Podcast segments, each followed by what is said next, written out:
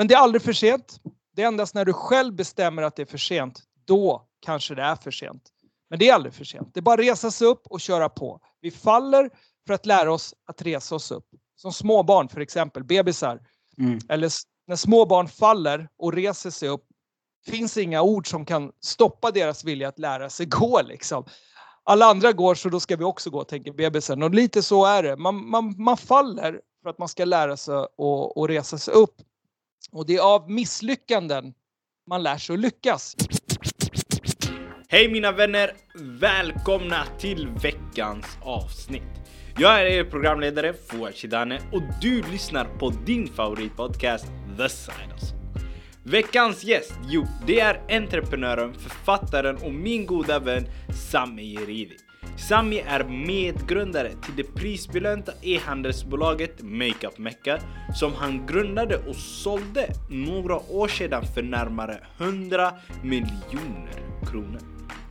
Idag så bor Sammy i Norge och vi går igenom allt i hans liv från hans tuffa barndom med en hård pappa till hans nya karriär som författare och hans bok Ghettokungen. I Sammys avsnitt så går vi igenom hans hustlers list som består av 16, inte 5, inte 10, mina damer och herrar, 16 punkter där du får allt du behöver veta om att starta ett framgångsrikt e-handelsbolag. Så gör er redo med papper och penna, luta er tillbaka i stolen och gör er bekväma för alldeles strax så drar vi igång veckans avsnitt. Men först ett snabbt sidospår. För att det är så att avsnitt 2 av vår Youtube-serie För-orten Stories är nu ute på Youtube. Där veckans fråga är vad våra gäster ser för samhällstrender i förorterna idag. Vill ni se den, tryck er vidare från länken i vår bio på Instagram. Alright? Och kom ihåg! Om du gillar det vi gör och vill supporta oss och vårt behövande ändamål så har du möjlighet att swisha valfritt belopp till 123 204 7710 och dina pengar går oavkortat till vårt behövande ändamål vilket är att hämta en entreprenörskapstävling till Göteborg och Malmös förorter och bygga på den som redan finns i Stockholms förorter. Alright, nu gör jag redo för nu kommer hamna rakt in i konversationen mellan mig och Sammy. Är du redo? Då kör vi igång!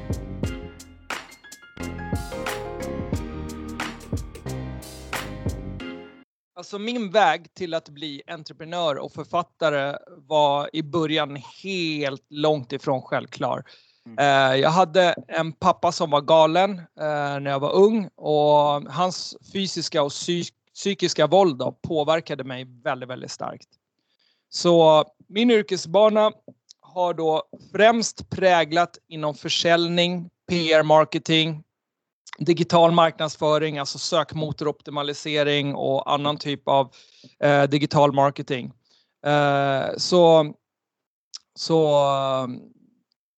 Det var liksom, vad ska man säga, ilskan. Nu hoppade jag av mig lite här. Jag hoppas du kan kanske editera eller går inte det? Vi kör bara. Ja, vi kör på. Sorry lyssnare här att det blir lite fram och tillbaka. När man pratar med Sammy Jeridi då blir det väldigt mycket hopp i tidslinjerna då. Så ni får bara ursäkta. Så är det. Ja, precis. Man går framåt, man går tillbaka och fram och tillbaka. Men det som fick mig att få den här drivkraften, det var ju min ilska mot min farsa då. Och det kunde ha gått illa för mig. Jag kunde ha blivit en gangster helt enkelt. Och det som höll mig på bra väg då var ju dels mitt egna förnuft. Man har gjort småbus och sånt, det kan jag erkänna, men inte så allvarligt som det kunde ha gått då. Ja. Och så var det min mamma då. Min mamma gav mig massa kärlek. Och hon visade att hon brydde sig om mig väldigt, väldigt mycket. Så inombords så kunde jag bara inte svika henne. Det gick inte. Nej. Så för att ha kommit från en sån tuff uppväxt och så är man stolt att man lyckas grunda ett kosmetikvarumärke genom e-handel. Och bolaget heter då Makeup Mekka. Jag tror faktiskt de har kommit till Sverige nu. Som flera år i rad var ett gasellföretag Och vi sålde det, jag och min fru, 2019 då, för runt 100 miljoner norska kronor. Mm. Och på vägen så hade vi delägare med oss, så vi fick inte hela potten, även om Mr. Jeridi hade velat haft hela potten. Greed! Nej då, usch, fult att säga så. Nej då, men det är så. Första projektet måste man dessvärre dela det. Men det var vi som grundade företaget, det var vi som gjorde hela grovgörat från starten då. Och så hade vi turen att få med oss riskkapitalister under väg då, som kunde göra det möjligt för oss att komma upp till den nivån som vi gjorde då. Vad var självaste steget in i självaste kosmetikbranschen för just Makeup Mekka? Jag kommer dit snart. Ja. Annars så blir det mycket hopp fram och tillbaka. Så jag kör min lilla linje, men jag kommer dit. Jag lovar, jag kommer dit. Och sen så författarbakgrunden, alltså, har ju alltid existerat hos mig. För att när... En av mina tillflyktsområden var att jag smög mig till biblioteket. Alltså som en liten ung kille i 3D-klass, tuffa Sammy Jeridi liksom, ja, som hela tiden skulle bevisa där ute på skolgården och så. Kunde inte vifta med handen. Hej, nu drar jag till biblioteket. Så jag var tvungen att smyga dit liksom. Och där fann jag lugn och ro. Alla vet ju att man måste vara tyst i biblioteket. Det är ju värsta KGB som sitter. Man får inte prata högt, du vet. Det är ingenting för oss jalla som sitter där. Alltså, då är det kört. Det går inte. Jag och du samman på biblioteket. Nej, det går inte för fall. Alltså. De får mura in oss i betong där eller något sånt. Nej då, men det var bara anpassa sig. Och det var i och för sig skönt för mig att komma till ett område där jag kände lugn. För jag ville bara fly från hemmet. Jag hatade att vara hemma under den tiden när pappa var som värst mot mig då. Jag ville inte vara hemma. Och jag var faktiskt rädd att vara hemma. Så då var biblioteket en av de platserna. Och det var där genom berättelserna och ja, allt jag läste och så som jag började inspireras till själv att börja skriva då. Så min debut, Ghettokungen, som blev färdig förra året och lanserades digitalt förra året. Finns även nu som pocket ute. Den har ju du läst. Yes, sir. Yes. Och den finns då som pocket, e-bok, ljudbok och inläst då av Jonas Malmsjö, blev succé. Den blev ju så pass mycket succé av den så att den faktiskt är med i finalen. Jag är en av finalisterna i kategori spänning då, i Storytel Awards 2021. Det är fucking stort alltså. Komma från orten och komma så långt in i finkulturen. Ha? Det är inte dåligt. Hur känns det då? Det känns bra. Jag hoppas det kan inspirera andra också. För att oftast när vi kommer från orten, och det var, jag vet inte om det är så för alla, men vi är tuffa, vi är ganska framåt, vi har cojones. För vi har en annan attityd än kanske finrummen har då. Men ändå så har man det där liksom att man blir lite nedsedd på, var bor du någonstans? Lidingö kanske man körde några gånger när man var ute på stan och träffade brudarna liksom. Och så tog man en omväg hem istället så de inte såg att taxen gick norrut istället för till Lidingö liksom. Så ja, men du vet, det var lite sådär i den tiden liksom. Man ville vara något. Man ville liksom inte vara den här från förorten och så. Så att då känns det stort att man ändå lyckas så långt som jag har kommit med den bakgrunden jag har haft. Då. Så är det känner riktigt... du dig framgångsrik? Ja, jag gör väl det. Det ska man väl säga. Man ska inte... Det går inte att säga något annat när man har nått sådana resultat som jag har gjort. Då. Men det har varit extremt jäkla hårt arbete, hårt slit att komma dit det är idag då. Det är en resa som har, alltså, som går att jämföra med elitidrott, alltså på toppnivå. Det är Navy Seal, du vet, de här amerikanska elitsoldaterna eller svenska eller ryska eller you name it. Det är hårt arbete nonstop i många år. Det är därför det inte finns så många som, alltså annars skulle alla ha varit liksom egna företagare och gjort succé. Om det hade varit en enkel väg att nå dit. Det är ju därför det inte är, alltså att majoriteten jobbar för andra istället för att få andra att jobba för dig.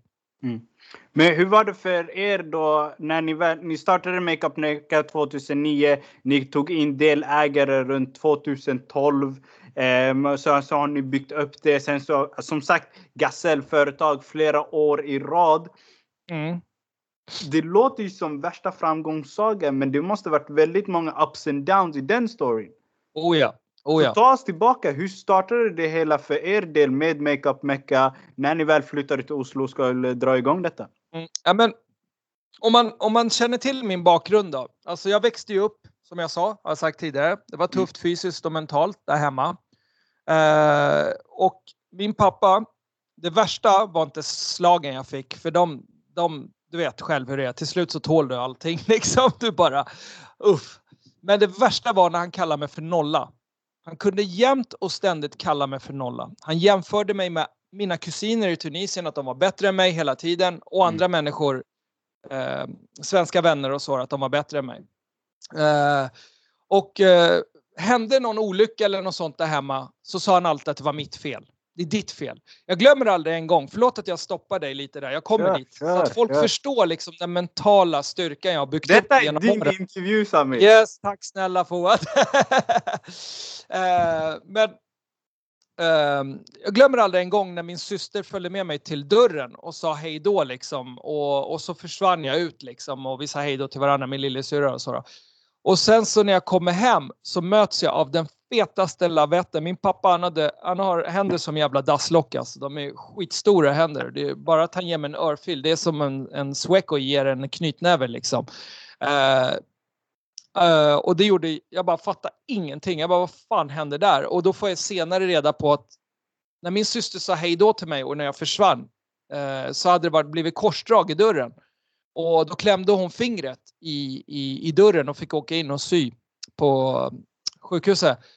Och då var det mitt fel. Det är liksom så här, okej, tack för det. Men min morsa då, som jag sa lite tidigare, spelade en viktig roll och visade kärlek och gjorde allt för att jag skulle ha det bra. Och valet hängde på en tunn tråd. Alltså tillsammans med mitt förnuft att jag kunde gå den andra vägen, för exempel. Och jag valde att gå den goda vägen då. Men ilskan och hatet, den fanns fortfarande i mig. Och den kan fortfarande komma upp idag igen. Men jag vet hur jag ska hantera den nu då, på ett bättre sätt än vad jag gjorde förra. Så jag tog den negativa energin och gjorde någonting positivt av den. Och när man finner den vägen, då finns det inga Mount Everest som stoppar dig. Du kan bara klättra upp, du kan gå igenom berg.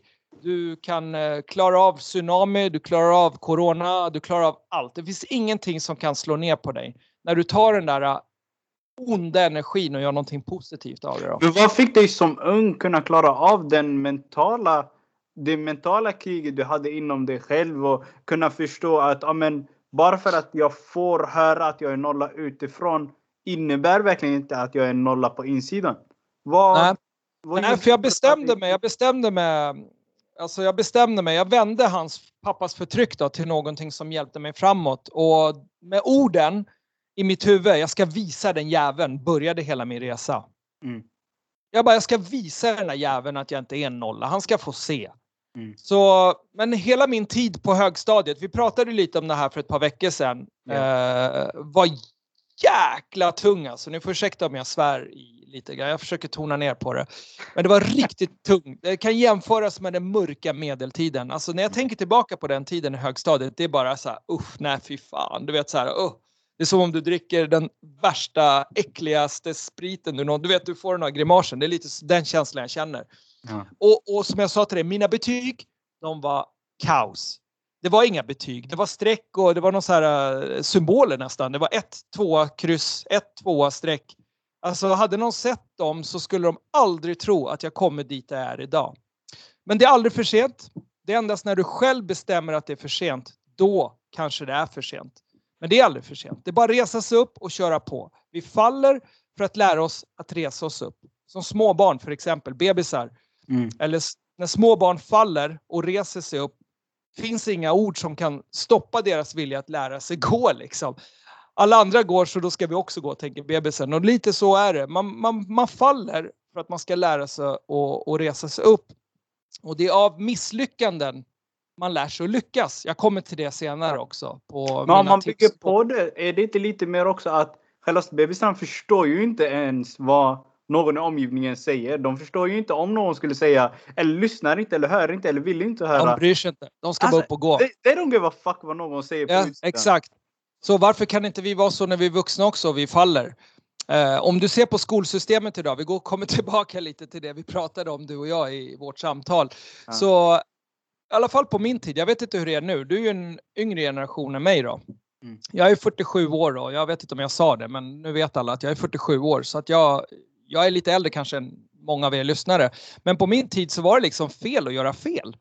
Man blev liksom nedsedd om man gjorde fel. Det var liksom inget bra att göra fel. Det är så fortfarande. Och det är så trasigt att det är så. För pratar du med alla framgångsrika entreprenörer där ute så säger de, för att lyckas så måste du våga misslyckas. Mm. Klarar du inte misslyckas, då har du ingenting här ute att göra. Så att det strider emot det skolsystemet som så skolsystemet är uppbyggt.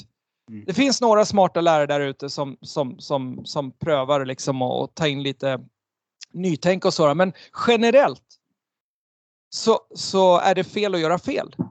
Mm. Det är inte bra att göra fel. Alltså till och med inom idrotten. Vi skulle inte ha någon proffsidrottare idag om de skulle gå och tänka i de banorna. Det är ju det är ju helt fantastiskt att de bryter det som de faktiskt har blivit uppfostrade för från skolan. Mm. Och om man tänker på den institutionen, skolan, hur pass viktig den är för en människa. Och att du redan där börjar lära dig att det är fel att göra fel. Du förstår hur majoriteten av samhället blir då. Det är därför också jag tror att det är några få som bryter sig igenom. Zlatan, se på honom. Om någon säger till honom, du kan aldrig spela fotboll. Tror han lyssnar på dem?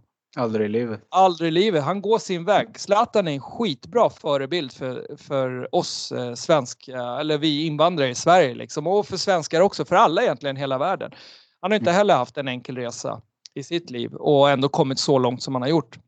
Du som är framgångsrik entreprenör, känner... Om man tar in den populära debatten nu med universitetsutbildningar och detta med att utbildning behöver du för att bli framgångsrik. Vad tycker du om det? Behöver man en universitetsutbildning på 3-5 år för att kunna bli framgångsrik? Alltså en utbildning är endast bra om du gör någonting med den. Touché. That's it. Men du lär dig mer by learning by doing. Learning by reflection. Än att sitta och läsa böcker. Där lär du ingenting. Varför får vi lära oss att köra bil när vi tar körkort och inte bara läsa den här boken och sen är vi färdiga chaufförer? Ja, tänk om det var så. Herregud. Ja, precis. Det hade varit kaos i trafiken. Så jag brukar säga så här, skolsystemet, alltså, och det gäller hela världens skolsystem. Det finns ju privatskolor så som tänker lite nytt och utanför boxen och kommer faktiskt framåt. Om du ser på allting runt dig, utanför ditt fönster, hemma hos dig. Om du tittar tillbaka 50-60 år så såg det inte ut så. Det har hänt någonting med allting du har runt dig just nu. Alltså bordet ser annorlunda idag än vad det gjorde för 50-60 år. Stolarna ser annorlunda ut. Bilarna ser annorlunda ut. Nu har vi till och med elbilar. Det hade vi inte för 50-60 år sedan tillsammans. Mm. Om vi tittar tillbaka. Men skolan då? Den ser ju för fan likadan ut som den gjorde för 100 år sedan. Systemet. Varför har inte de liksom, det är det viktigaste institutionen vi har. Och det är där vi fostras, det är där vi är större delen av våra liv. Vi är ju nästan mer på skolan än vad vi är hemma med våra föräldrar. Innan en snabb fråga innan vi går tillbaka till din story. Om du blev skolminister för en dag och du fick ändra på en grej. Vad skulle du ändra inom skolväsendet? Jag skulle ta in... ekonomi, alltså vardagsekonomi i skolväsendet. Jag skulle se till att ungdomar tidigt lär sig om fastigheter, aktier, allt sånt som vi möter när vi kommer ut ifrån skolan, när vi börjar tjäna pengar. Det ska vi kunna redan innan. Vi ska vara Navy Seals när vi kommer ut på allt det där. Hur man sparar, hur man får kontroll över sin egna privata ekonomi så man inte skuldsätter sig på snabbkreditlån och sånt som många gör idag. För att de har inte den förståelsen hur allvarlig situation de kan sätta sig i. I respect that. Så jag skulle ta in mycket av vardagslivet. I matematiken idag, om vi ser på den, det är liksom hur många äpplen hade Carl Gustav när han gick över bron efter att han tappade 4 äpplen innan han gick över bron. Liksom, hallå? Är det vi ska lära oss i matematik? Vad sa du? Varför så passivt aggressiv mot Carl Gustav? Nej men, sorry, det var inte meningen. Det var det första namnet jag kom på. Nej, jag har ingenting emot den Carl Gustav. Det var det första namnet jag bara kom på. Jag bara tog något. Kunde ha tagit Stefan Andersson för exempel. Men jag bara tog ett namn som jag hade bara så här från luften. Absolut inte. Jag tänkte inte ens på att det är kungen Carl Gustav. Men nu vart det Carl Gustav. Så det har ingenting med det att göra. Absolut inte. Men du förstår min tankegång. Yeah. Ja. Så att varför tar de inte in i matematiken då reella, vad ska man säga, matteuppgifter som vi sen möter i det riktiga livet? Varför gör de inte det för? Är det för att de inte orkar och tänka själva, de som gör de här matteböckerna och tar fram dem liksom? Eller vad är det? Easy way out. Tänk om de inte förstår sig på siffrorna som man egentligen ska göra egentligen. Nej, så tänk så mycket tid vi kastar bort egentligen. Alltså ingenting är dåligt. Det är ju bra att kunna plus och minus och allt det där då, men på den nivån de kräver oss sen längre fram.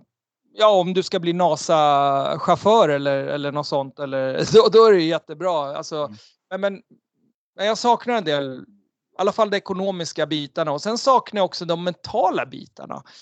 Alltså ta in mental träning på skolnivå också. För det är jätteviktigt. Vi är duktiga på att träna kroppen. Alltså det fysiska. Men vi är jättedåliga på att träna de mentala i oss. Och där ligger ju självkänslan. Det är ju den som lyfter upp det. Alltså, du kan ha hur många muskler du vill. Men du kan ju liksom sänka en person med ord. Som jag blev. Nolla liksom. Hur det bröt ner mig. Alltså slagen jag fick från pappa var ingenting emot de orden han sa till mig. Det satt som ett vasst svärd rakt igenom skallen på mig. Mm. Och nu som vi pratade om lite förut. Du har ju släppt din debutroman nu och det har ju fått väldigt mycket uppmärksamhet. Finalist i Storytel Awards, Ghettokungen. Kan du inte berätta lite grann? För nu vet de att du är en entreprenör som har grundat och sålt ett bolag för 100 miljoner. Jag kommer tillbaka till det också. Ja, jag kommer berätta om Ghettokungen. Ja, Ghettokungen är ju en stor del av... Eller är inte en stor del. Är inspirerad. Delar av Ghettokungen är ju inspirerad av min egen uppväxt. Den handlar om Leon som driver ett framgångsrikt försäljningsbolag, och jag har ju hållit på med försäljning, kommer tillbaka till det lite senare, i många år. Så därför så blev det naturligt att han också skulle driva ett försäljningsbolag, men det är inte ett vanligt försäljningsbolag. Där kan du liksom få en tvättbjörn, du kan få, ja du vet, det är lite gråzonigt företag som han driver då. Du kan få en kobra om du vill ha det, du kan få blod om du vill ha det. Så jag drog det lite till nya nivåer bara för att det skulle bli lite mera, alltså, roligt och någonting annat, annorlunda än bara sitta och sälja annonser eller produkter på telefon eller knacka dörr eller, ja du vet, vanliga boka möten och komma till Lars Niklas trevliga företag. Ja. Så jag gjorde det lite annorlunda där. Så men det som är med Leon i den här tunga, grovt kriminella miljön som figurerar eller som jag skildrar i boken, så är det ett ljus där i då, för att alla pengarna han tjänar lägger han undan för sin yngre bror då. För hans dröm är att hans yngre bror ska få en bättre uppväxt än det han själv har haft då. Så det finns någonting positivt där. Det var precis som mig. Min dröm var ju att när man börjar tänka på att man ska bli pappa någon gång i framtiden. Jag vet inte när det började bli, men det var någon gång i alla fall tonåren eller ungdomen eller något sånt. Då tänkte jag bara att jag ska bli får jag barn så ska de få en bättre uppväxt än det jag själv har fått. Alltså jag ska bli en bättre pappa än den pappa jag fick. Så att mycket är ju hämtat därifrån också då. Och han har ju ett förflutet med sin pappa. Nu har jag dragit upp det ett par nivåer till. Jag har aldrig fått den behandlingen som Leon fick från sin pappa. Men jag gör det bara för att det ska bli ännu mer gripande och känslosamt. Och att läsaren ska få mera ilska och hat liksom. Ja, när jag går in i de områdena som Anders Lindgren, som hans pappa heter då, i boken. Så, men det är hans dröm. Men för att nå den drömmen så måste han ju fixa cashen och så då. Och så lyckas han ju bli indragen. Eller han är ju ganska girig. Och det är också så här ett gift då, att hamna i den där girighetslägen. Det har jag också varit en gång i tiden. man kunde gå över lik bara för att liksom, ja du vet, när man började som ny säljare och bara kötta på och kunden fick inte ett ord i luften. Till slut så sa kunden bara, ja, bara du lägger på luren, jag orkar inte höra på det någon mer fan. Man bara körde på som värsta kalassen, kom bara man orkar inte höra på en till slut. Så men i alla fall så och det var ju för att man var hungrig efter cash. Det var ju liksom det. Så jag förstår ju alla som blir biten av den där girigheten får det giftet i sig. Det är inte kul alltså. Men då snubblar han på en affär som går helt fel. Och plötsligt så har han både polisen och den nigerianska maffian efter sig. Så att det är en jakt rakt igenom. Det är spänning från början till slut. Alltså pulsen är hög. Och jag försöker gripa tag i läsaren redan från första kapitlet. Där de kommer in i en ganska allvarlig händelse. Hårdkokt action. Så det är många twister. Cliffhangers har du säkert märkt också, Foua. Att jag avslutar liksom. Fan, nu måste jag läsa 2 kapitel till för att se vad som hände på det föregående kapitlet, om man ska säga då. Men det är en idé jag vill, eller en tanke som jag vill bolla med dig. Leon samlar ju ihop pengar, eller försöker fixa ihop pengar för att kunna ge sin lillebror Emir ett bättre liv och bygga på deras framtid tillsammans. En tanke jag fick, jag har ju hört din story. Alltså, en tanke som jag fick var då, ja men i Sammys berättelse kan det vara att Sammy önskade att han hade en Leon i sitt liv. En storebror, om han då var Emir. En storebror som kunde ta hand om honom. Hjälpa honom säkra sin framtid. Ge honom de möjligheterna som han aldrig fick av sin farsa. Det är bra att du tar upp det, för i Emir och Leon finns det Sammy. Yeah. I både och. Så helt rätt. Jag hade också önskat att jag hade haft någon annan där ute. Men det var ju det som räddade mig lite också. Alltså mina vänner blev ju den liksom, vad ska man säga, det forumet där jag fick liksom den kärlek jag kanske saknade att få hemma förutom min mamma då. Yeah. Så, och sen så var det ju träningen kom också in. I kampsporten fick många av mina bra sidor växa fram då. Mm. Medan skolan och hemmet var ansträngande platser, så blev kampsporten liksom med mina vänner en fri zon. Mm. Och alla förväntade sig också då, alltså i vuxenvärlden, att man skulle bli tungt kriminell. Mm. Men i kampsporten där fanns det andra förväntningar på mig istället då. Så, och kampsporten, jag gillar ju den, för det handlade om att prestera, utmana sig själv, pressa sig själv till nya nivåer, och det passade mig perfekt. Precis vad jag behövde för att med små steg få mästringskänslan, bygga upp min självkänsla som var nedtryckt med orden nolla eller det är ditt fel. Så i träningen växte jag genom att lära mig att kontrollera tekniken som då även gav mig verktygen att kontrollera mitt hat och min ilska jag bara på då. Mm. Handlade också om att lära sig disciplin och respekt. Och det här är verktyg som man har med sig sen i entreprenörskapet. Speciellt disciplinen. Så jag blev omhändertagen då av tränarna och kamraterna. Det var liksom de som hjälpte mig då. Utan att kanske att de vet om det. Några vänner vet ju om det. För jag tackar dem än idag för att de fanns där vid min sida. Och deras föräldrar också då. Så helt klart det du säger. Det är en fin reflektion du gjorde där på, utan att du känner till det. Tack så mycket. Så, och vet vad? Ja, nu jag är det gå dags till mitt, för vårt första segment som vi kallar för de 3 heliga. Så då är det 3 frågor. Är du redo för fråga nummer 1? Jag vet ju inte ens vad du ska fråga. Ja, men då hoppas jag på att du gör det redo. Fråga nummer 1, Sammy. Ja. Det är, vad var din första side hustle? Boom! Då får du förklara. Jag är en annan generation. Side hustle, tänker du när jag snubblar på andra sidan? Så nej, så side hustle i mitt huvud, det är då ett extra knäck. Någonting, antingen så gick du jobba på någon annan som ung, eller så började jag sälja. Ja, men då ska jag berätta. Shit, jag ska berätta. Vet du vad jag gjorde? Berätta. Världens bästa gärning. Jag stod utanför mini-Ica i i liksom Skytteholmsområdet där jag växte upp då. Ja. Och väntade på att gamla damer skulle komma ut med sin matkasse, så frågade jag om de ville ha hjälp hem så kunde jag bära. Och sen stod jag, du vet, som en sån här liten portier i så här hotellfilmer och gned med tumme och pekfingern när jag hade burit. Men de var ju snälla, de gav mig en 5 eller ja, några kronor. Det, liksom, det var mycket på den tiden. Så det var väl det med att jag gick och ringde på dörrar och samlade tomglas och gick och pantade tomglas. Det var liksom, det var det första liksom där jag tjänade pengar då.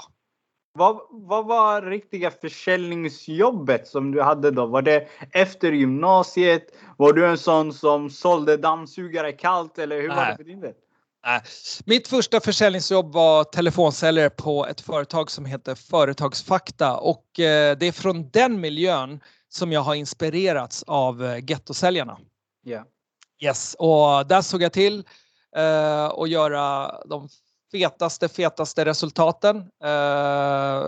För det var inom försäljningen också entreprenören i mig väcktes till liv då, på riktigt. Mm. Det var så mycket jag älskade med försäljningen, mentala verktygen som passade mig, och jag är en tävlingsmänniska så jag såg till att vinna alla säljtävlingar. Inget annat var intressant. För mig var failure not an option. Mm. Det var bara tjockt pannben och framåt som lärde oss i militären eller i lumpen. Yeah. Låg man sist i budget, då ökade man till första plats. Och när man gjort det här tillräckligt många gånger så blev man ju självklart trygg då. Precis som att cykla. Mm. Så jag älskade försäljningen, älskade att stå där liksom och briljera. Det var lite kul. Har du sett, eller har ni sett kan man väl säga, för ni lyssnar till lyssnarna också då, men de kan ju inte svara direkt. Men känner du till filmen Boiler Room? Boiler Room, nej. Googla upp den alltså. Eller Boiling Room kanske den heter. Ska jag skriver ner den. Det var Boiling, det är säkert Boiling Room den heter. Nej, det var Boiler Room. Det var Boiler Room, det var rätt som jag sa från början. Ja. Vad är det då? Där snackar vi riktiga hustlers alltså. Nej, men googla upp den. Boiler Room. Vi körde ju ett ärligt, alltså vi jobbade ju för en ärlig arbetsgivare, så var det inte så, men vi byggde upp stämningen som Boiler Room. Det kokade, vi sjöng, vi hade intromusik innan vi ställde oss och började ringa till kunderna. Vi bara peppade upp, vi hypade upp. Det var som en liksom, ja, nästan som en så här liten hafla, du vet, innan vi satte igång. Det är sant. Så vi körde värsta stereon, eller värsta musiken från stereon så här du vet, sån typ musik i början och bara hypa upp och bilda ring och bara yeah, are you ready for increase? Yeah! Tell your friend next to you, I'm ready for increase! I'm ready for increase! Det var liksom på den nivån liksom. Så bara,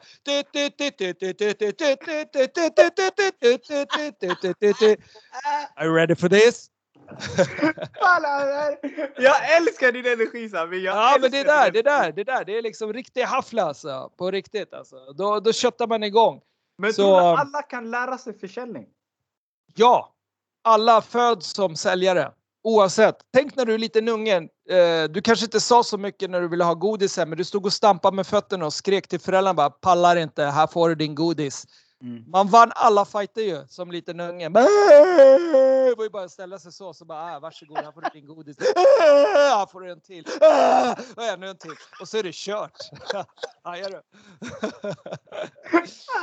Vi föds till säljare, men sen är det inte alla som har de verktygen vidare eller trivs med det kanske. Eller tycker det är jobbigt. För det är väl den är väl både.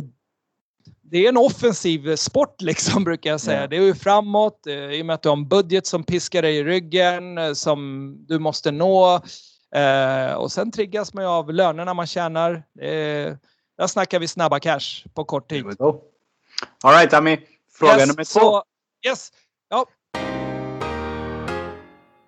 Vad har varit en av dina största motgångar i din karriär som entreprenör? Och vad tog du med dig därifrån? Det kanske är en specifik affär, ett specifikt sälj som kanske inte gick så som du ville. Ja, men jag kan säga, det var ju Makeup Mekka. Vi var ju nära att gå i konkurs. Vi var så himla nära att gå i konkurs.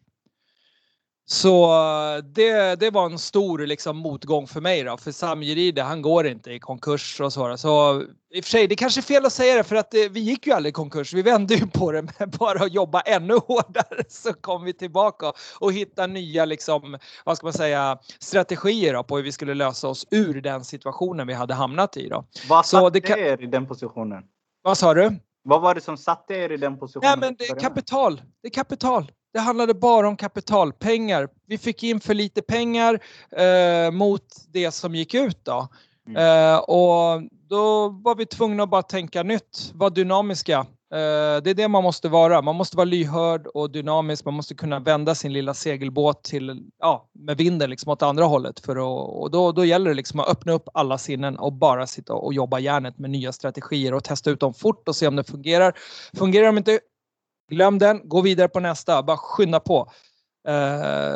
Men vi lyckades vända med lite nya events och sånt där. Vi började, från att vi har bara sålt på internet, så började vi göra fysiska saker också då. Och det hjälpte oss enormt mycket. Det var den fysiska biten som tog oss tillbaka, så att vi bara kunde fokusera på internet till slut igen då. Plus att vi fick in investerare också, såklart då, som hjälpte oss med kapital in. Så, men där, det är väl egentligen det värsta liksom. Vad känner du att du tog med dig därifrån då? Som lärdom? Återigen tillbaka, varför faller vi? Jo, för att vi lär oss att resa oss upp igen. Det är den största lärdomen. Alltså, aldrig ge upp. It ain't over until it's over. Det är bara kämpa på. Prata runt med folk, hör. Försök att låna pengar. Alltså hitta pengar någonstans ifrån då. Och nu sålde vi in, vi pitchade det här så bra till en investerare som kom in och hjälpte oss då. Och det är ju de sista som kom in nu då. Ett annat par då, som vi är så tacksamma för att de följde med på resan då. Yeah. Så, ja. Om man vänder på steken då, vad har varit en av dina största framgångar?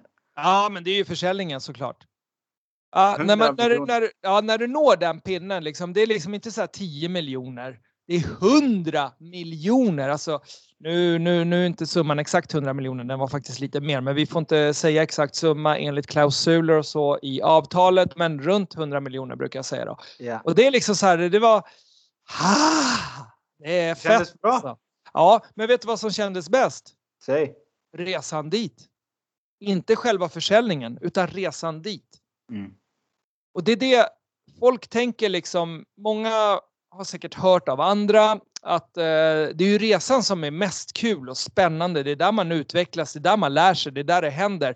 Men när du når målet av resan, då blir det liksom så här vemodig känsla, bara hopp, vad ska man göra nu?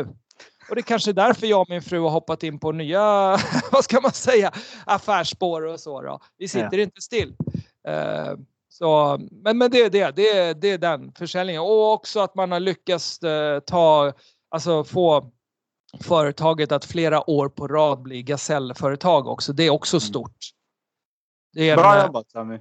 Nej, men det är riktigt kul. All right. Fråga nummer tre är en challenge till dig, Sammy Jeridi. All right. Så låt säga att du börjar om på noll. All right.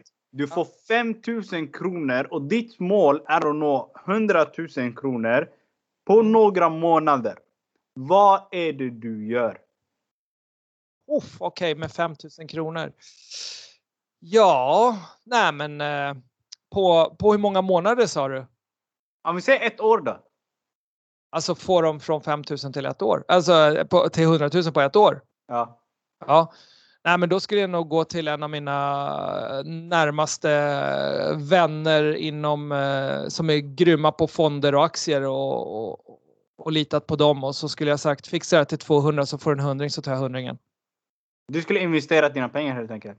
Ja, helt klart. Jag skulle inte gå och köpa godis för dem precis. En fråga, du som ändå varit riktigt grym på e-handel. Du kommer ge lite punkter sen på hur man börjar och lite så. Men... Ja. Skulle du gå tillbaka och ta den vägen igen om du hade 5 000? 5 000 kronor kommer man inte så långt med på e-handel. Okay. Jag startade med 30 000 kronor med e-handeln.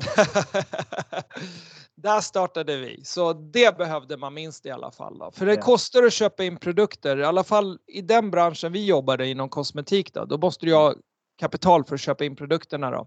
I början så sålde vi liksom. Vi blev som en mellanhand åt andra. Tills att pengarna var så pass bra. Så att vi kunde köpa själva och ha ett eget lager. Då. Så, men självklart e-handel. Men man behöver mer kapital. Okej, men om man leker med tanken nu då. Nu har du fixat det. Du nådde 100 000 kronor. Mm. Vad gör du för att nå miljonen? Och då är det obegränsat på tid. Ja, exakt.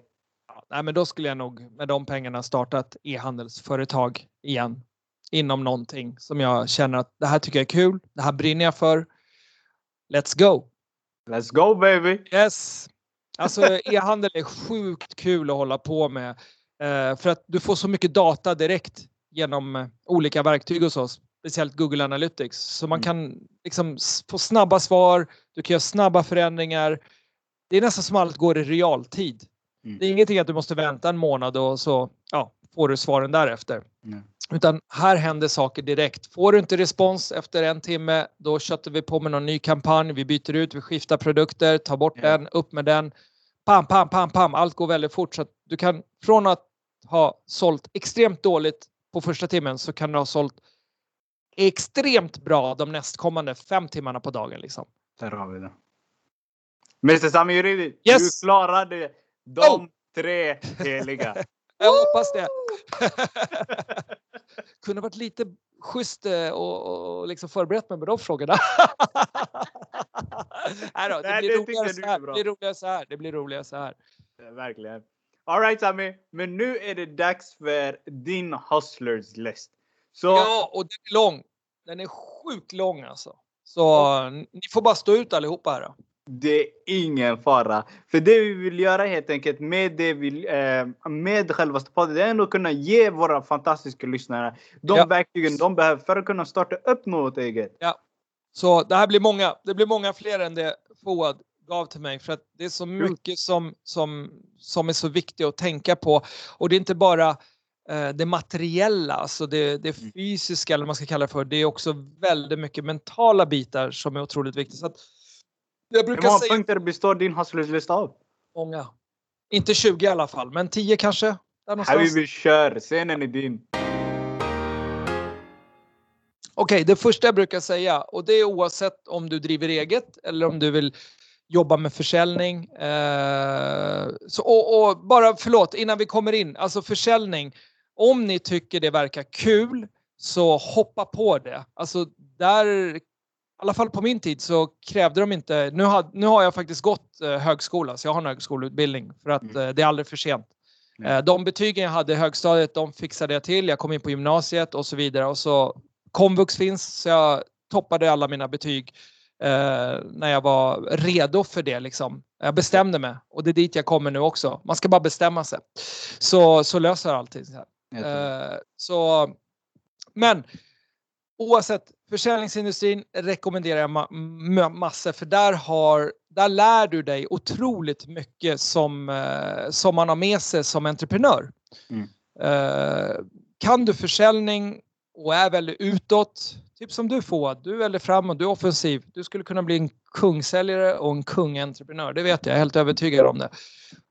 Så är den bästa skolan att gå för att bli entreprenör. Det är försäljning. Jättebra. Yes, och där tjänar du pengar. Där tar du ingen studielån. Där får du betalt för en utbildning. Yes. Okej, vi går tillbaka till mina punkter. Yes, jag brukar säga så här, hitta ditt varför och bestäm dig. Alltså det kostar tid och pengar att starta företag. Därför är det viktigt att förstå också likviditeten. Och förstå att minimera onödiga utgifter. Och även prioritera de nödvändiga utgifterna. Då. Yeah. Så vad är viktigast först? Och det här är ju en säljares mindset. De tänker så från säljsidan. Då, för att man har en budget som tickar i ryggen på en hela tiden. Så vad är viktigast egentligen för ett företag för att överleva? Foua. Det är en inkomst, att de får in pengar. Precis, pengar in. Och då är det i starten viktigast att spendera pengar på det som du tjänar pengar på. Och inte allt annat som kostar onödiga utgifter. Yes.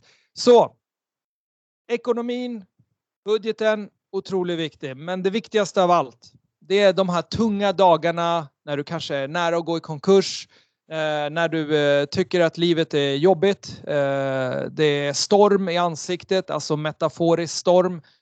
Allt är bara ett helvete. Då måste du ha ditt varför eller dina varför. Det är din dröm, det du tänker på. Det jag kan rekommendera alla till att göra, det de drömmer om, hitta bra magasin med bilder och sånt och klippa ut och ha ett dreamboard. När jag jobbade som säljare och tyckte det, telefonluren, nu lyfter vi inte telefonluren för vi hade headset då, men vi brukar ha det som bara en illustration eller metafor. När den började bli tungt och allt gick emot dig, då tittade jag på mitt dreamboard. Jag hade ett litet så här dreamboard, bara en liten så här ram med små bilder i. Med bling bling saker och allt det där som man triggades av på den tiden. Och det fick mig att bara, vad fan, kom igen nu, öka tempo. Det påminner mig om mitt varför. Varför gör jag det här? Allting har en mål och mening med varför man gör det. Och drömmen är ju det viktigaste. För dit ska vi. Allihopa ska nå. Alla ska nå sin dröm. Så inför hitta ditt visionboarden i punkt nummer 2 av hitta ditt varför. Ja, alltså visionboard, det rekommenderar jag alla att göra. Och det är en kul övning. Sätt på skön musik i bakgrunden. Hitta en bra ram. Och klipp ut det du... Alltså, tycker du snygga bilar är ditt varför att du vill ha det? Eller ditt hus i vad heter det? Mauritius eller frihet eller ja, eller bara mer cash. Alltså klipp ut saker för att pengar är ju bara en transportsträcka till det du egentligen vill ha. Yeah. Och när man har kommit så långt som mig, då är allt det här med consuming och det, alltså prylar och sånt, det är inte värt någonting för mig. För man har det i 2 veckor för exempel, eller 3 veckor, så är det lika tråkigt som det var innan liksom, förstår du? Ja, men det är lite så. Du får gärna köpa med en Ferrari, Sammy. Jag kan rekommendera alla att bara smaka på känslan av frihet. Kunna vakna varje morgon. Det är ingen väckarklocka. Jag har inte haft väckarklocka på flera år som har väckt mig. Jag har min egen väckarklocka i mitt huvud som väcker. Nu är det dags att vakna, Sammy. Jag ser mig själv i spegeln varje morgon och är jätteglad och lycklig över att man har den här friheten att kunna vara med ungarna 1-2 timmar. Det är ingen stress, måste hitta alltså, till dagis med dem eller hit och dit. Utan vi får vår tid varje dag och varje morgon. Jag jobbar hårt, det gör jag, ja. Så jag sitter inte på latsidan. Men ha den egna friheten, den är, lukta på den alltså. Den är guld värd. Den är mer värd än Ferrari. Jag kunde ha köpt 52,6, mer kanske Ferrari-bilar, helt nya, sprojtans nya. Jag gjorde inte det. För det är inte det som är min drivkraft idag. Min drivkraft idag, det är den här friheten. Mm. Okej, så vi går vidare. Att starta punkt nummer 3 då. Ja, att starta webbutik är ju galet spännande. Yeah. Men det kostar en del och därför är ett vanligt beslut att börja försiktigt med en enkel plattform som inte kräver någon större teknisk kunskap. Kan du komma igång snabbt så blir det bra liksom. För många är det ett klokt beslut, men om du vill kunna leva på din webbutik är det smart att tänka in. Alltså inte bara på dagens behov nu när du startar, alltså när du väljer den här plattformen, utan också vilka behov du kommer ha om något år när ordrarna blir fler och du behöver kunna integrera med affärssystem, lager och plocksystem och kanske till och med sälja utanför Sveriges gränser. Mm. Så det är viktigt liksom, när man skissar sina affärsplaner eller skriver ner affärsplanen och ta med hela visionen på företaget. Vad vill du med ditt företag? Hur långt är du beredd att gå? För det är också det som ska vara med i starten när du väljer den här plattformen. Mm. I början självklart, jag vet inte hur många plattformar vi var igenom. Vi kanske var igenom 5 stycken plattformar. Och det jobbiga med det är att du varje gång du byter plattform måste in med produkterna på nytt. In med produkttexterna. Allt det här, du vet, manuella arbetet som tar tid måste du göra varje gång. Varför bytte ni plattform? Ja, men vi hade ju inte råd med de fetaste Rolls-Royce-plattformarna i början. Det var ju pengarna som styrde i början för oss. Så vi bara... köttade på, men har man ett större kapital än det vi hade, så kanske man ska börja se på lite annorlunda plattformar då, som ger lite mer. Men idag finns det bra plattformar. Shopify är en jättebra plattform där man också kan koppla in små appar i den om man ska utveckla då, som är en bra start liksom, och den är billig från början också. Den där. Yes. Nummer 4. Ja, ha en budget klar. Alltså disciplin för ekonomi. Hur många har kontroll över sin privata ekonomi? Idag. Nej, precis. Inte så många. Och tillbaka till det vi pratade om, skolsystemet och allt det där. De kanske kunde ha varit med redan där och lärt oss så att vi faktiskt får lite bättre kontroll över vardagsekonomin också. Så det är viktigt att kontrollera sin balans. Gör det enklare att leva och man undviker jobbiga situationer som att skuldsätta sig. Då. Och lika så är det ju med ett företag. Det handlar om att vattna blomman korrekt, brukar jag säga. Företaget är en blomma, den behöver sin näring och allting. Och ger den rätt näring i form av att i starten ta kontrollen över företagets viktigaste del, det är ekonomin. Viktigt att man sitter med kontrollen över varje krona på utgifter och intäkter. Det blir oftast mer än vad man hade räknat med. Så minimera alla utgifterna till det mest väsentliga i starten. I början kostar det mer än vad man får in av intäkter. Det säger sig själv. Så exempel helt i starten. Jag tar ett roligt exempel här. För min tekniker var ju med på det här. När vi körde vårat race så hade vi några små hustlare med på det racet. Så, och det första de ville ha in var att köpa en fet jäkla projektor. Så jag tog in det som en liten, bara så här, behöver du en projektor för att sälja kosmetik? Alltså det är bara ett exempel. Nej, bra. Då behöver du inte köpa eller tänka på det. Liksom. Behöver du ett kontor för att sälja kosmetik? Svar nej. Behöver du ett lager för att sälja dina produkter i början? Nej. Alltså vi startade ju med allting hemma, jag och min fru. Vi började med de här små, kontorsbords, de här lådorna och fyllde på där. Och så växte det upp till en garderob. Kläderna bara flyttades ut in i resväskor och så.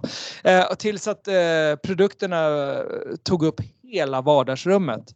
Och vi höll på i 3-4 år med att ha lagret hemma. Ni älskade det ni gjorde. Ja, precis. Och det var i starten handlar det om att offra. Och fokusera på sitt varför och bara köra på. Bli en Navy Seal, förplikta dig till 1000% för att lyckas. Följ planen, var lyhörd, hör på alla signaler. Är du inte lyhörd så kan det bidra till en tuff tid som företagare. Boom.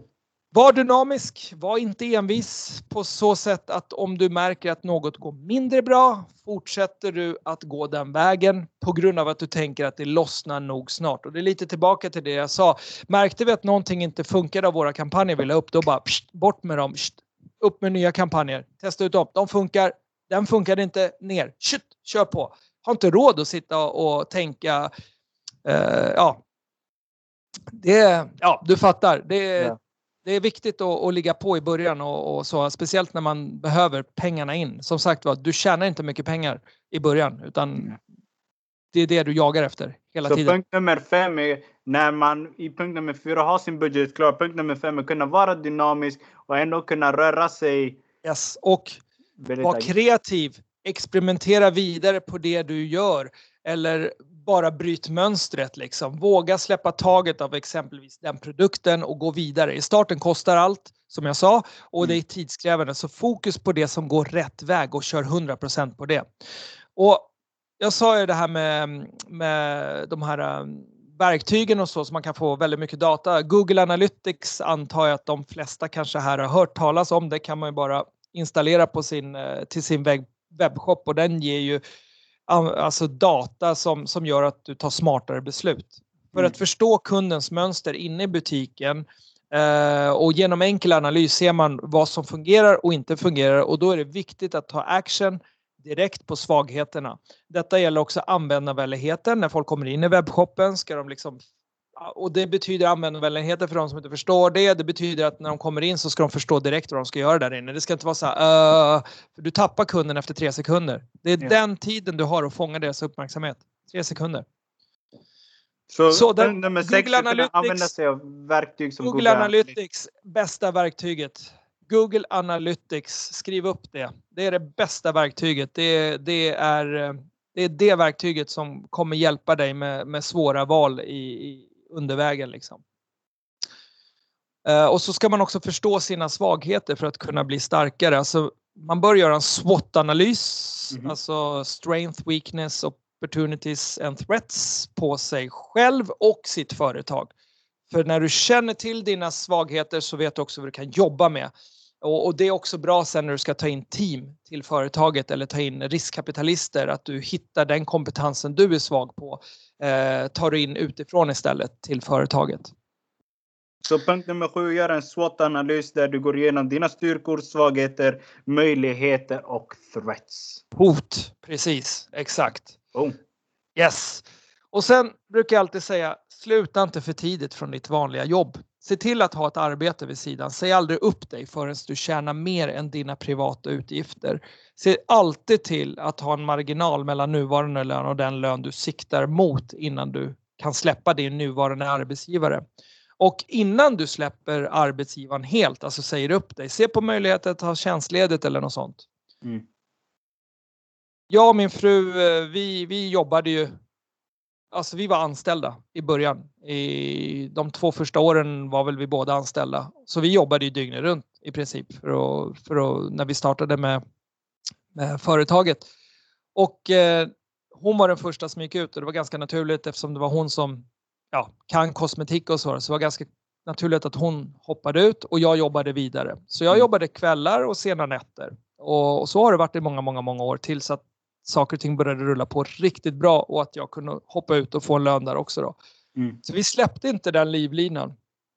Vågar man? Fine, kör. Men jag rekommenderar inte att man ska göra det. Jag brukar rekommendera jobba på kvällarna istället. Till att börja med. I alla fall allt det här i uppstartsfasen. För att i starten så måste du göra massa med... lägga upp produkter om du ska sälja det, eller tjänsterna, alltså hemsidan, allt det här tar ju tid att göra och du tjänar ju inga pengar när du gör det i början, så det kan man göra på kvällarna då medan man har sitt vanliga arbete. Men, och när det blir tufft då så förmodar jag att man går tillbaka till punkt nummer 2 som är att hitta ditt varför. Precis, exakt. Och så en annan viktig sak, lär känna din målgrupp bra. Vad finns de? Hur kommunicerar de med mera? Då blir det effektivare och enklare att nå ut till dem och få dem att gilla företaget och även produkterna. Marknadsför dig smart och klättra i Google, alltså på sök. Den här SERPen, Search Engine Result Pagen, alltså när man gör ett sök så ska man ligga överst där.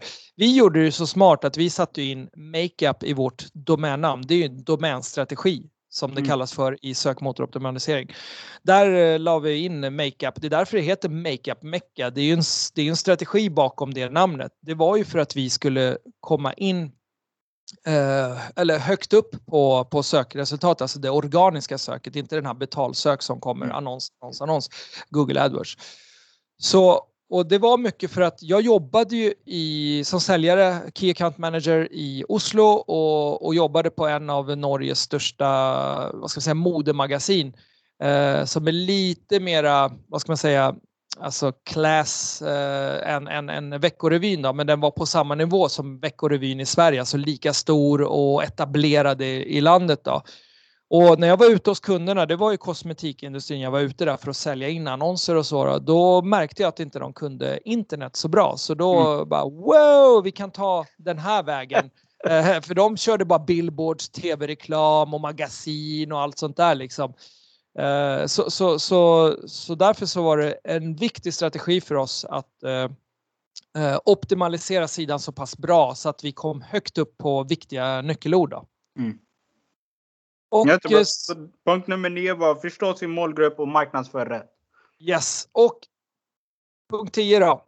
Jag har ju mer punkter, säger jag här. Det är, var villig att lägga ner en mängd extra tid i starten också. Man underskattar inte tiden. Rent tekniskt så kan du få upp en butik på bara ett par dagar, men det tar tid att lägga in alla produkterna. Nu kommer vi tillbaka lite, det blir lite dubbelt upp här. Jag har ju nämnt det tidigare, det här med att det tar tid. När vi bytte våra system då till nya system så det tog jättelång tid att få in texter och produkterna så att webbutiken eller nätbutiken var färdig då. Den nätbutiken kräver lika mycket kärlek, resurser och engagemang som en vanlig butik. Ska du satsa på e-handel måste det bli en central del i verksamheten. Butiken måste leva hela tiden, så jobba med sortimentet och lägg fokus på att mäta och följa upp, precis som i en fysisk butik då. Och man måste vara beredd att lägga ner extra timmar i början, alltså om det ska gå. Så är det. Hard work. There is no easy way. The only free cheese is in the mousetrap, brukar jag säga. Citat Sammy Jeridi, yes, 2021. Exakt.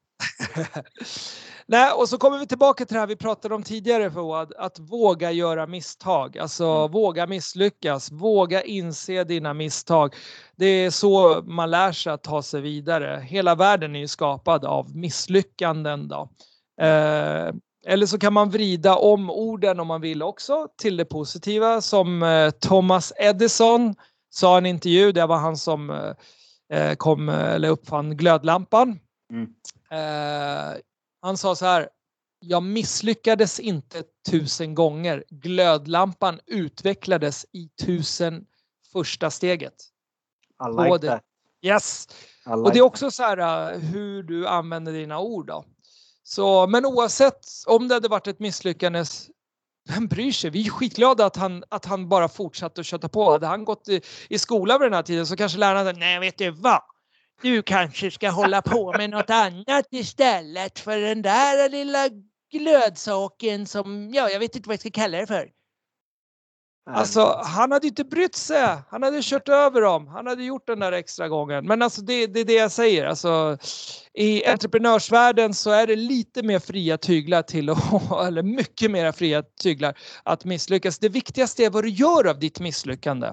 Yeah. Lär du dig av det så är det ingen fara. Men kör du om samma misslyckande igen och igen och igen, ja då kanske man behöver gå och träffa en psykolog. Jag vet inte. Det var bara skoj. Okej. Vi går vidare. Ja, bygga system. Det här är jätteviktigt. Det var det vi gjorde. Vi byggde ett kopierbart system. Alltså när du växer med personal så är det viktigt att man har ett system som personalen kan kopiera. För annars så sitter ju bara du med kompetensen. Och då kan inte du resa på semester. Du kan inte vara sjuk. Du kan inte bo i ett annat land och jobba. Alltså dela kompetensen. Då blir det mycket lättare att driva företaget i framtiden också. Och kundservice. Nu har man då vågat göra misslyckanden som var punkt nummer 11. Punkt nummer 12 är bygga upp ett system, en struktur. Inte bara för dig själv men även för dina framtida anställda. Ja, jag brukar säga så här. Kolla McDonalds hur de serverar sina Big Macs på Kungsgatan. Och så drar du till Bangkok och ser hur de serverar Big Macs där. Är det någon skillnad? Nej. De ser likadana ut. McDonalds är mästare på att bygga system. Alla hamburgerkedjor kör ett system. McDonalds eller Burger Kings, jag kommer inte ihåg vad de heter, hamburgarna. Men ja, Big Macen ser ut likadan i hela världen. Kanske en liten annan smak på grund av att kossorna äter annat gräs i Sverige än vad de äter i Thailand. Vad vet jag. Nej, men de chippar väl in. De chippar ju faktiskt in. De kör ju in. Jag tror de faktiskt kör båttransport eller flygtransport. Men samma, jag vet inte hur det funkar, men i alla fall, de ser ju likadana ut och det handlar ju om system och hur man ska bygga. Jag jobbade på McDonalds i 3 månader faktiskt och det var väldigt så här system, du ska först börja med den och sen ska du ta dressingen och sen ska tomaterna på, det var liksom ingen annan ordning, nej. Det var den vägen man skulle gå då. Man blir ju helt galen. Man blir galen, men man förstår dem idag. Varför det är så då? Det ska vara enkelt. Alla ska kunna kopiera det lätt. Och då är det bara följ den här vägen. Annars går du den vägen, säger de bara. Med hela handen. Ut från My way or the highway. Exakt. Men en annan viktig sak som jag tror många glömmer. Som stora företag slarvar oftast med och tror. Alltså det är det här med att ha en bra servicenivå. För det tror jag att kunderna idag är lojala. Den attityden kan ändras med tiden. Men vi jobbade hårt med våran service och fick positiva kommentarer om den då. Där vann vi många kunder och behöll många kunder. Vi var snabba på bollen. Du behöver liksom inte sälja den bästa produkten, men du behöver hela tiden tänka på den bästa servicen. Det handlar om att förvalta sina kunder väl, så kommer det tillbaka. Kundtjänsten är super viktig. Besökarna ska känna ett förtroende för ditt företag. Då vågar de genomföra köpet och de kommer sprida det här vidare till sina vänner. Gratis marknadsföring. Där kommer viktiga saker som också telefonnummer och andra kontaktuppgifter måste vara synliga på sidan. så att man är nåbar och snabb i sin kundtjänst. Vi körde väldigt mycket mailkorrespondens. Det funkade jättebra. Vi hade inte så mycket telefon. Vi hade telefonnummer i början, men sen när vår trovärdighet var på topp så tog vi bort det. För det tog väldigt mycket tid att sitta i telefon med kunderna då. Så vi körde mail och kunderna fick ju svar bara i realtid nästan. Där var vi snabba på bara och servade dem. Var någonting trasigt? Vi bara fine, vi skickar ut en ny, så var det färdig med den. Istället för bara, aha, okej, vems fel var det då om den gick sönder? Vi struntade i det, vi tog inte den tiden. Vi och bara, det är för att fortsätta hålla servicenivån hög. Yes, exakt. Också, det är onödig tid och det skapar onödig energi att börja krångla med en kund. Tänk dig den tiden, du kanske fastnar i 20 minuter i en mailkorrespondens med en kund bara om att tjafsa om en produkt som kostar 60 spänn eller 120 kronor. Vi bara, vi gör den servicen för de här kunderna. Bara, köp, ny produkt. Alltså, det är guld värt. De sprider det här vidare i sociala kanaler. Åh, älskar din hustlerslist. Jag älskar din hustlerslist. Nej, men det gäller att använda tiden smart och energin på rätt sätt. Det är det det handlar om. Hade du en sista punkt, nummer 14? Ja, och vi kan ta sista. Det är egentligen två sista bitar som man måste tänka på. Men vi kan ta en av dem i alla fall. Och så avslutar vi. Det är viktigt med partners och att våga dela i starten. I början saknar man ju kapital och kompetens i olika områden. Därför är det jätteviktigt att våga dela med sig genom att ta in riskkapitalister efter en viss tid. Då. Men det gäller att göra sin due diligence, alltså hemläxan, besiktningen av de här människorna som man ska ta in då, väl och grundlig. För annars kan det gå fel då. Så det gäller att checka av de här. Vem är de? Vad har de för referenser? Och ta gärna in. Alltså det är bättre att betala en jurist som hjälper er med det än att man ska försöka göra det själv. Det kan vara guld värt. Och för att hitta rätt samarbetspartners gäller det att man vet vad du vill med samarbetet och vilket resultat du förväntar dig. Alltså din vision, dina mål. Så att man liksom pratar samma språk sen. Då blir det lättare att göra den här pitchen för riskkapitalister. En annan sak. Jag hoppar vidare nu. Kör. Sista punkten då. Eftersom det tar för lång tid annars. Jag kan prata timmar om det här. Att driva e-handel kräver en stor del fokus på logistiken. Som många kanske glömmer då. Det är väldigt mycket lager. Alltså det är mycket lager. Lager är den största biten. Alltså att få den supply chainen att fungera. Liksom. Från att produkterna beställs eller produceras och kommer i transport. Och liksom man ska tänka var ska den stå? Var ska den ta vägen? Nu pratar vi liksom när man kanske börjar omsätta ett par miljoner i alla fall. Då, så att det börjar ske någonting inne på lagret. Det är... Och hitta någon som har jobbat med logistik i många år. Det underlättar huvudvärken, så slipper du ta den biten och börja tänka om det inte är din starka sida. Då. Men detta är väl när det har blivit lite större? Precis, lite större. Ja. Innan du flyttar ut från garderoben och vardagsrummet. Nej, men man kommer dit någon gång och då är det viktigt att poängtera det, att man har det i bakhuvudet. För många som tänker webbutik, de tänker ju inte det där andra arbetet. Nej. Med lagerarbetet och logistiken ut till kunder och sånt. Det är så mycket där med leverantörerna, alltså de här posten och ni vet ju själva i Sverige, Postnord liksom, hallå. Det var mycket jobb med leveransföretagen alltså. Herregud. De var vårt största svinn. De kunde ju tappa bort typ 3-4 säckar. Herregud. Som bara försvann. Yeah right, bara försvann och då sparkar ni bort det under mattan liksom.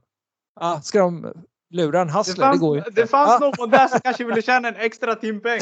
Ja, alltså ryktena går ju runt att det finns fel folk som jobbar på de platserna då. Men vi bara, precis som kunder som krånglar om trasiga produkter, vi bara sänder ut på nytt. Och det är också en viktig sak. Bra! Den sista saken. Shoot. Om ni ska in i webbhandel med produkter, tjänster eller tjänster. Se till att ni äger ett eget varumärke. Bygg ett eget varumärke, precis som vi gjorde. Vi sålde ju andras produkter först och det handlar ju om för att bygga vår databas med kunder och bygga trovärdighetskapital och lära känna kunderna. Och sen började vi plocka ut en produkt efter en produkt och byta ut det med egna varumärken. Alltså Makeup Mekka hette ju produkterna då. Det var ju vårt varumärke. Då blir marginalerna mycket, mycket bättre. Alltså intjäningen blir mycket, mycket bättre. Du klipper alla mellanled. Du sitter själv, du och producent eller du och utvecklaren om det är software du jobbar med. Och då blir det ju lättare att skicka ut så här så som vi gjorde då till kunderna. Alltså gratisprodukt eller vad man ska kalla det för att de bara får en ny produkt i retur då, när något hade gått sönder i leveransen eller så då. Då tänker man inte så mycket på det. Så, dessa och fantastiska... och den dagen du ska sälja, om du har en exit då, att du vill sälja ditt företag. När du sitter med ditt egna varumärke så är det så mycket mer värt än om du sitter och säljer andras produkter. Det är inte samma värde alls. Nej. Mr. Jeridi, dessa fantastiska 16 punkter kommer vi sammanfatta och även lägga ut senare så att människor ser över dem. Vad var det han snackade om egentligen? Allting från punkt nummer 1, lära sig försäljning, till punkt nummer 16, att äga sitt egna varumärke och göra en successful exit. Låter det bra? Det låter hur bra som helst. Hey. Tack så hemskt mycket för att du var med. Tack, så snälla. Nu är scenen din. Vill du göra en shoutout till något, till någon? Hur kan man komma i kontakt med dig? Shoot! Ni hittar mig på Instagram på @samyjeridi, författare heter det kontot. Där kan ni sända PM till mig om ni har frågor eller något sånt då. Det är väl det bästa platsen egentligen att börja med och ta kontakt med mig. Jag pratar väldigt mycket om mitt författarskap. Jag kommer också prata en del om mitt entreprenörskap lite längre fram i tid. Så den Insta-konto kommer vara att liksom bygga upp för att inspirera andra som dig som lyssnar då. Amazing. Och författarskap, och författarskap, bara för att ha sagt det är ju för fan business det också, herregud. Det är samma disciplin, samma metodik liksom att sitta och skriva som att bygga ett företag liksom. Yes, vad var din sista fråga? En shoutout. Vill du hojta till något? Vill du göra reklam för något? Scenen är din. Yes, tack. Bästa shoutout. Läs Ghettokungen. Den betyder väldigt, väldigt mycket för mig. Och det har betytt väldigt mycket för många där ute eftersom jag har vunnit eller kommit till final. Det var 51 stycken tunga svenska spänningsromansförfattare som var med. Och jag blev en av 3 som gick till final. Så läs den boken. Och nu har ni hört en del lite om den. Visst, det är en brutal miljö. Men det finns någonting gott i den också. Någon form av förnuft kan man få ut från den boken då. Om inte annat så är det väldigt mycket jalla skämt i den också. Så man kommer kanske känna igen sig. I alla fall vi som har lite nordafrikansk bakgrund och så. Eller ja, är det 3 också som vanliga. Alltså det är lite skönt så här. Ja, du vet. Ortens språk och så då. Så man bara känner igen sig i då. Men den finns som pocket. Där du köper pocket på Akademibokhandeln, ICA, Adlibris. Och den finns som ljudbok på Storytel, Bookbeat, Next Story. Ja, den finns överallt. Ghettokungen. Och Ghetto-bröder, uppföljaren, bok 2 kommer redan som ljudbok. Nu den 29 mars så har du Storytel. Där kan du lägga in den i din digitala bokhylla redan nu. Så är du klar när den kommer ut. There we go, baby. Jag skriver vidare. Sammy, tack så mycket för att du var med på The Side Hustle. Du är nu en Side Hustle alumni. Vi ser fram emot att släppa detta avsnitt. Detta kommer bli helt kanon. Tack för idag. Tack snälla Foua. Tack. Kära Side Hustlers och Fulltime Hustlers. Ni har lyssnat på The Side Hustle med mig, Foua Chidane. Teamet består av Otilia Tunerod, Beatrice och Heidi Botich. Originalmusiken gjord av Kevin Rastenberger. Tillsammans med er lyssnare ska vi samla ihop 1 miljon kronor till För-orten. En entreprenörskapstävling som vi ska ta till Göteborg och Malmös förorter. Vill du ha mer information, gå in på www.thesidehustle.se eller besök The Side Hustle Sverige på våra sociala medier. Until next time, ha det så bra!